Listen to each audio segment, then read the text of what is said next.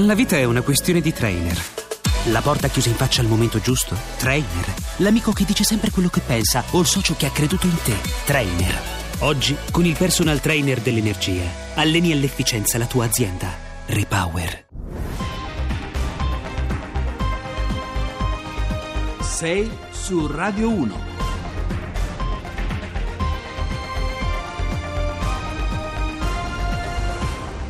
Buongiorno da Carlo Cianetti, sono le 6.08, eh, con noi abbiamo al telefono eh, Giorgio Specchia che ci eh, chiama dal Brasile, ma eh, prima vi voglio dare qualche eh, numero, anzi il numero 335 699 2949 335 699 2949 per inviarci messaggi sms e whatsapp e se volete vederci siamo in eh, radiovisione sul sito di Radio 1 ma anche nel nostro profilo eh, Facebook, quello sempre di eh, Radio 1. Allora, eh, prima eh, andiamo a cominciare. Sei su Radio 1. Buongiorno Giorgio Specchi, anzi per te buonanotte, notte fonda in Brasile, sono le due di notte e noi cominciamo invece a, ancora, ancora sì. orario antelucano, ma insomma. Giorgio, eh, ieri che sì, doveva accadere? A voi. Non ho capito Carlo, ripeti. Sì, no, cosa doveva accadere ieri? Ecco, ieri doveva esprimersi l'alta corte, una corte di cinque giudici a Brasilia sull'estradizione di eh, Cesare Battisti. In realtà questa decisione è stata rinviata ulteriormente di una eh, settimana. La prossima settimana quindi l'Alta Corte deciderà, ma a questi punti è cambiato, così ci dicono le nostre fonti, è cambiato il tema. L'Alta Corte dovrà decidere se la richiesta del presidente brasiliano Temer dell'estradizione per Cesare Battisti sia ammissibile o meno. Allora, eh, quindi insomma, nulla di fatto, perché significa, qualcuno dice mh, mm, in, i commenti in Italia di sinistra e quindi non lo condannano. Insomma, vabbè, c'è dell'altro ovviamente. Allora, qui il, il, il punto è questo, c'è stato anche un, un, piccolo aneddoto, noi stavamo davanti alla caserma dentro la quale Cesare Battisti si deve recare per l'obbligo di firma qui a Careneia e si è diffusa la notizia che ci fosse stato il no all'estradizione della Suprema Corte di eh, Brasilia, in realtà era un errore, mm. eh, si, è, si era espresso il Tribunale delle, eh, regionale di San Paolo, qui siamo nello Stato mm. di San Paolo, relativamente al tentativo di fuga. Aveva eh, rimesso a eh, Battisti le misure cautelari, compreso un braccialetto elettronico, ma niente a che vedere con la decisione con quella, diciamo, la partita più importante per l'ex membro del, mm. dei proletari armati per il comunismo, ovvero quella che si giocava a Brasilia. Vi possiamo dire che eh, in realtà eh, questo rinvio non non, non, significa molto da un punto di vista eh, dell'estradizione vera e propria, ma è molto probabile che l'Alta Corte, ripeto, questi cinque sì. Eh, giudici poi eh, passino la palla al plenum dell'Assemblea, ovvero a 11 giudici.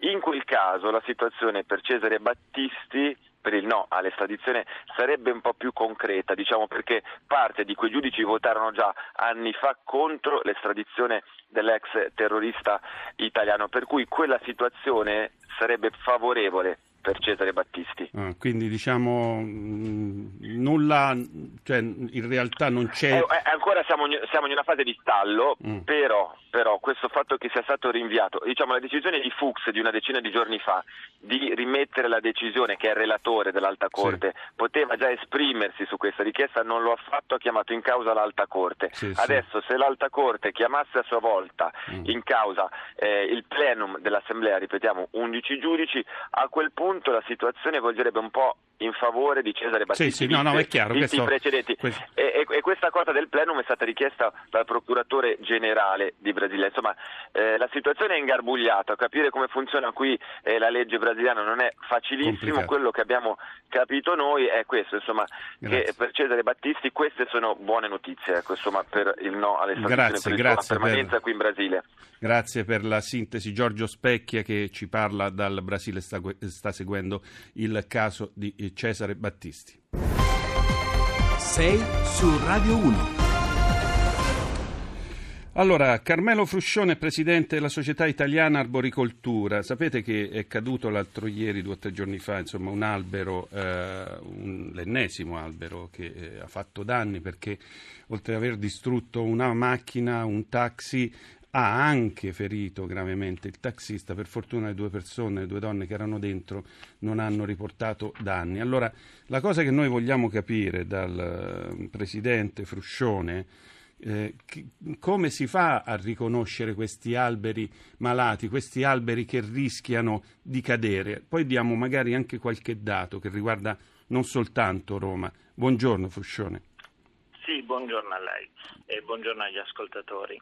Eh, dicevamo, come ma, si fa? Eh, ma, eh, diciamo che il, il, mestiere di valutatore della stabilità, la professione del, del valutatore della stabilità parte dalla eh, conoscenza approfondita di tutte quelle che sono le nozioni di biomeccanica, fitopatologia e, e diciamo, morfofisiologia. Per cui cioè, mh, ci sono dei professionisti che hanno un occhio eh, allenato, cioè, ehm, si può dire eh, ad affrontare eh, queste situazioni, le varie specie e conoscono diciamo, le peculiarità, eh, attuando dei controlli che possono essere di diversa natura, cioè diversi gradi e stadi, mm, si parte dall'esame visivo per arrivare agli esami strumentali eh, e prove di trazione e quant'altro, si definisce quello che è il giudizio sulla pericolosità eh, di un albero.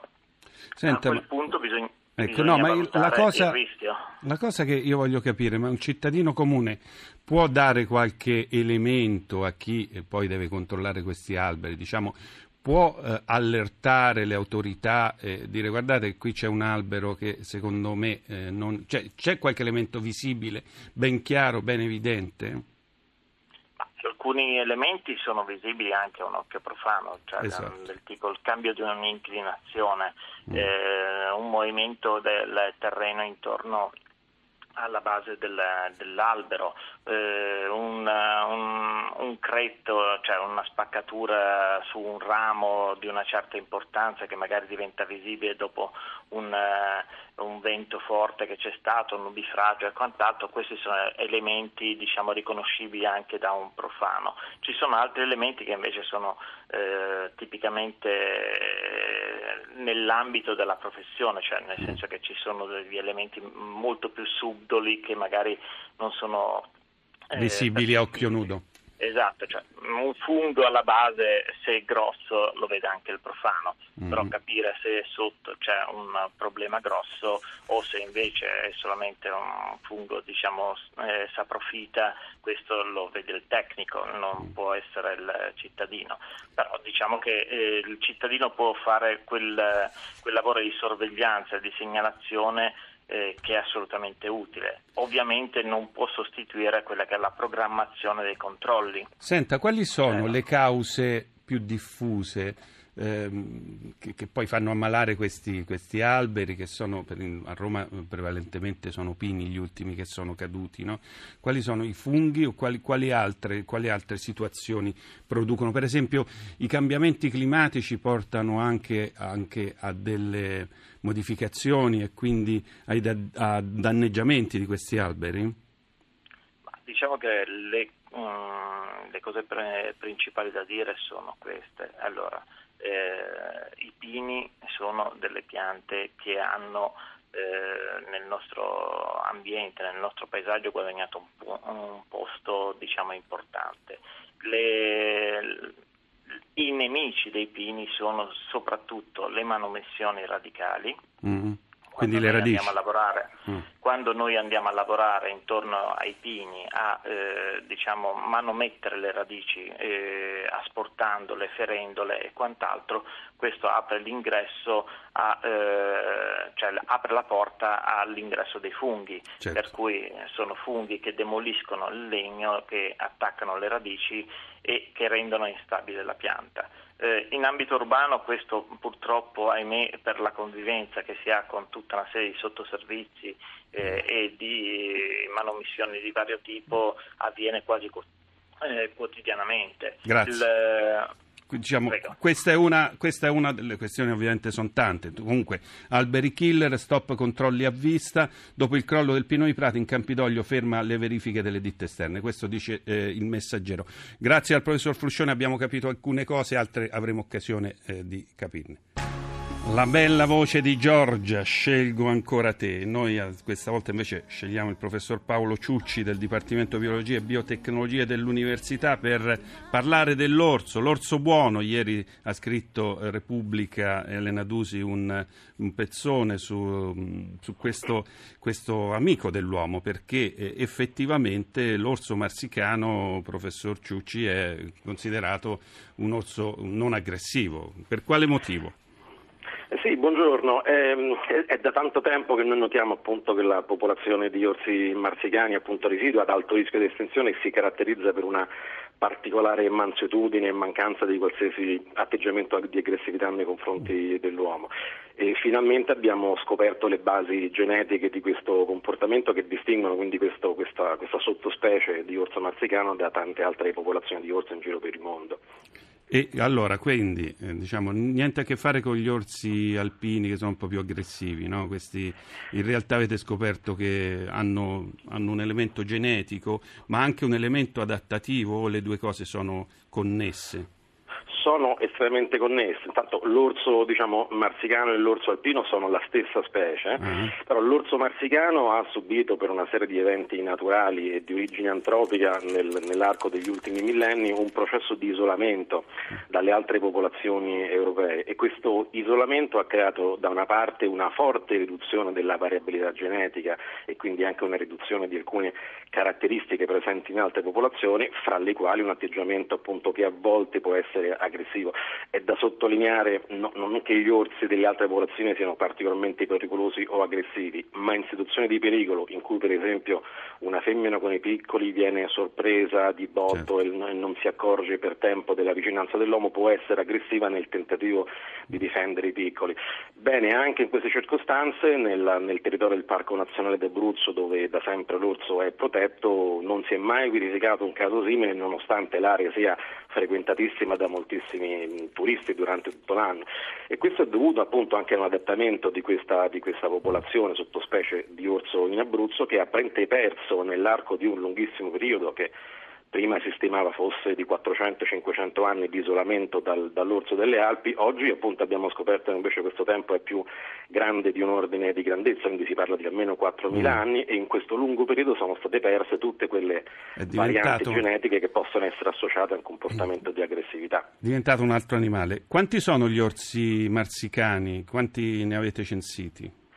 Purtroppo sono un numero assolutamente sparuto, si parla di 50 individui, compresi i cuccioli, gli adulti, gli anziani e all'interno di, queste, di questi 50 individui abbiamo appunto censito non più di un 20-22%, quindi si parla di poco più di una decina di femmine adulte in età riproduttiva, che sono numeri assolutamente pericolosi per una popolazione di un grosso mammifero che la pone ad alti rischi di, di estinzione. Nonostante appunto gli sforzi ripetuti e molto efficaci di conservazione del parco, da quando è stato istituito, pensate nel lontano 1923, che è stato uno dei primi parchi nazionali eh, nati, nati, in Italia. Allora, grazie al professor Paolo Ciucci del Dipartimento Biologie e Biotecnologie dell'Università La Sapienza di Roma. Adesso eh, l'onda verde, poi alcuni alcune informazioni, la sintesi del GR delle 7 e poi torniamo insieme da Carlo Cianetti eh, un, a risentirci.